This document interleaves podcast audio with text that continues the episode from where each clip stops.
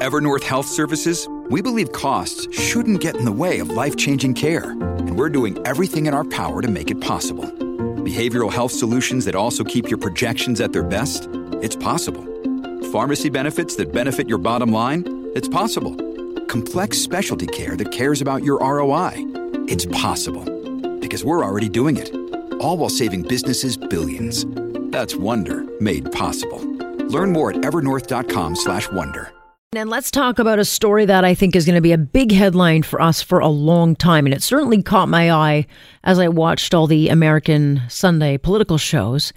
I saw our prime minister who told American audiences that, frankly, we are insulted by the U.S. president, saying that Canadian steel and aluminum poses a national security risk.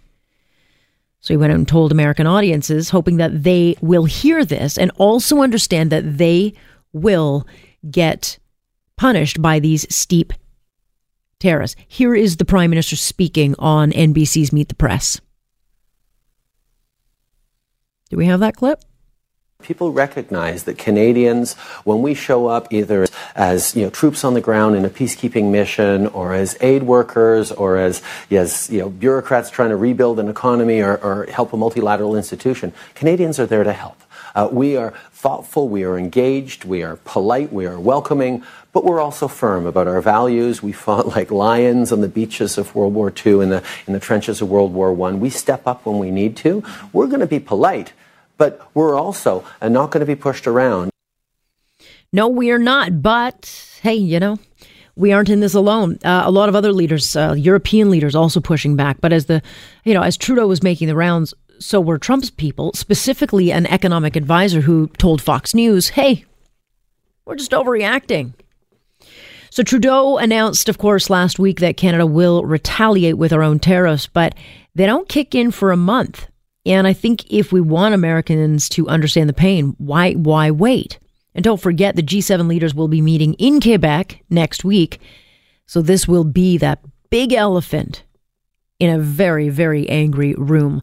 Let's bring in Elise Mills to this conversation. She's a strategic communications, media relations, also a political analyst, and she joins us now. Elise, I think we can only sum up last week for Mr. Trudeau as a very bad week, and it ended off with him being on the talk shows, essentially telling American audiences that, we're very insulted. It started off with repeating the history that his father had created, the legacy of his father, which out here in the West, everybody knows is the National Energy Program, which is basically nationalization of your energy sector, sort of akin to Venezuela, his buddies down in Venezuela. And then it flips on its side, and Trump has got Trudeau setting his target. And before we know it, we've got tariffs coming down. I will say this. I think the response by the federal government, that includes not just Trudeau, but all the hardworking top diplomats and bureaucrats that get involved in these massive trade disputes. And I do have some experience with softwood lumber, and it reminds me a little bit of softwood lumber, the first round, where a president's or a group of people's actions ran contrary to their own party at the time, which is similar to what's happening in the Republican Party today. But the response that Canada delivered was exactly the response that we delivered then, and I think it was good. I think Trudeau made some very good comments and good comparisons as to why the argument by President Trump was quite ludicrous.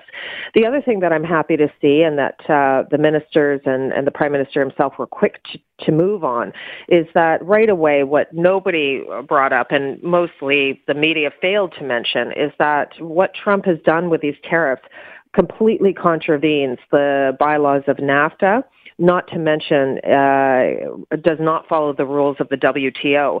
So right away, much like we did in softwood lumber, they filed. And I expect that what will slow the Trump train down there won't be Justin Trudeau's ability to be a great Trump whisperer, but will be just the law. And the WTO, as they've done before on behalf of Canada, they will rule in our favor, as they have on lumber more times than I have fingers and toes. And that will put a stop to it. now other countries that he's targeted as well, and it's not just us. The UK is feeling it as well. Sure. They're looking at it, France. They will also start filing. And the point of this, though, for Trump, and I'm not so sure Trudeau understands this because he didn't take the time to iron out the very things that Trump was talking about way before he was even elected, which he felt NAFTA was the worst deal for the U.S. that they had ever signed. All the arguments were there. He was playing to the base. Mm-hmm. What Trudeau needs to take into account is that base, that Rust Belt base, the economies that are seeing huge gains after 4 decades of the highest unemployment and welfare rates, they will start to feel this, because when you start clamping down on the Canada-U.S. Basically pretty transparent labor and manufacturing border, as we see with our steel and aluminum, those people that he claims to want to help are going to start to hurt, as our people are going to start to hurt. So it is quite concerning, and it's quite concerning that this particular prime minister is the prime minister that we are having to work with during this particular time in our global affairs and trade policy history. Right, and so there are those that are criticizing Andrew Scheer for his response, essentially parking the blame at Mr. Trudeau's feet. I agree that, as a nation, we got to get together, come together, and back this thing.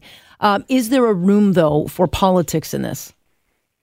Well, I think what Mr. Scheer's frustration really begins with, and this is where it begins for me as well, and I haven't spoken to Andrew about it, but I think that we all recognize that while Mr. Trudeau's friend, his bro, Barack Obama, was in power, Justin Trudeau didn't take trips to Washington, D.C. He took trips to New York to be celebrated and lauded and stand on the cover of Vogue versus actually settling disputes and issues that were coming up very quickly that could have been managed, such as softwood lumber, which should have and easily could have been rolled into NAFTA. I think even Republicans would have gotten behind that. He didn't use his political capital to do better for Canada, to make Canada great again, for example.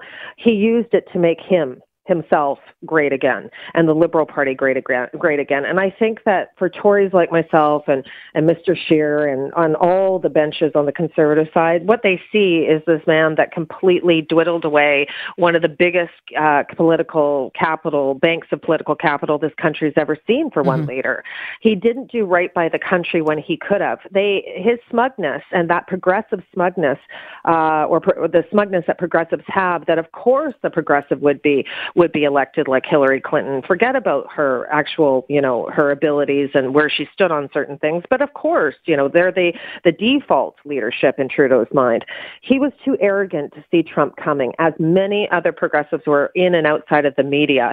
But that's still no excuse not to use that solid best friend relationship, and I'm not coining it like that, he did, to make sure your workers, your resource workers in Western Canada, and to a lesser degree in Quebec and Ontario, actually have a future in what I think is an industry that we should be super proud of, which is softwood lumber and our lumber industry. So we're seeing knock-on effects of these this laissez-faire attitude that he had in the first 18 months of his leadership, and that includes mining. BC seeing mining arrive, dead on arrival out here. Foreign investment, that crash in foreign investment has really rocked us out here in mining and oil and gas. That's all going to come back to haunt you guys in Ontario. Mm-hmm. So NAFTA, it's a knock-on effect, because when NAFTA is in the situation it is right now, and I think there's another bomb that's going to be dropped by Trump before we actually get to some resolution, he doesn't want to do NAFTA. Sure. And that's what this is all about. But in between all of that, there's going to be other knock-on effects. We still haven't resolved the issue around energy markets, mining, manufacturing to some degree, and there's huge liabilities coming out of provinces like Quebec and Ontario. So, next week is G7 in Quebec. We will be hosting this. And, of course, Trump will be the enemy in the room. Look, there'll be a massive elephant in that room. That is if he shows up. But, the fact that Trudeau wants climate change to continue being a focal point tells me that they haven't learned anything. Well, it's a lack of self-awareness, as much as Trump has it, Trudeau has it. It's just the flip side of the same coin. The IMF today issued a warning to Prime Minister Trudeau and Bill Morneau, that they had to get in line with the U.S. corporate tax rates. Otherwise, they were going to see serious consequences of that. And we've already begun to see it. You know, the energy market, U.S. and foreign investment here, well, they've ghosted us completely. As the kids would say, they've ghosted us. They don't want anything to do with us. And it's not because they don't want to do pipelines and they don't see the value in Canadian natural resources. They don't want to do business with this government. And I get it. I get it completely. Bill Morneau especially, I'm quite surprised. He's an educated man. Out prior to his time in government, he was really well respected. But to give you an example of what our foreign markets or foreign investors have to deal with, or, you know, and I think this is what the IMF's talking about, is on two separate occasions this weekend, whether he was talking about corporate tax rates, the reduction of such, or the issue around the pipeline, he contradicted himself from one breath to the next. And I actually tweeted about that this morning because it's shocking to me that this is our finance minister. He doesn't seem to understand what message he's putting out there, or the lack of knowledge around the messaging. And I think the IMF's warning is one to be taken quite seriously. But, you know, and that will probably, I hate to say this, but quite frankly, affect Ontario probably in a bigger way than other parts of Canada. Whether or not you're carrying that almost $400 billion deficit, you're still the epicenter financially for us. And when Ontario can't be competitive with its neighboring U.S. markets, it isn't going to go well for us. Crazy times we are living in, but live in them we will. It's like the 80s in here, Alex. Without the bad hair and the acid wash. All right. Thank you. Thanks so much, Alex. Elise Mills joining us. This is not the 80s. I would go back to the 80s in a heartbeat. It was such a simple time. Kind of. A few bad things happened, but the 80s were fun. On Global News Radio.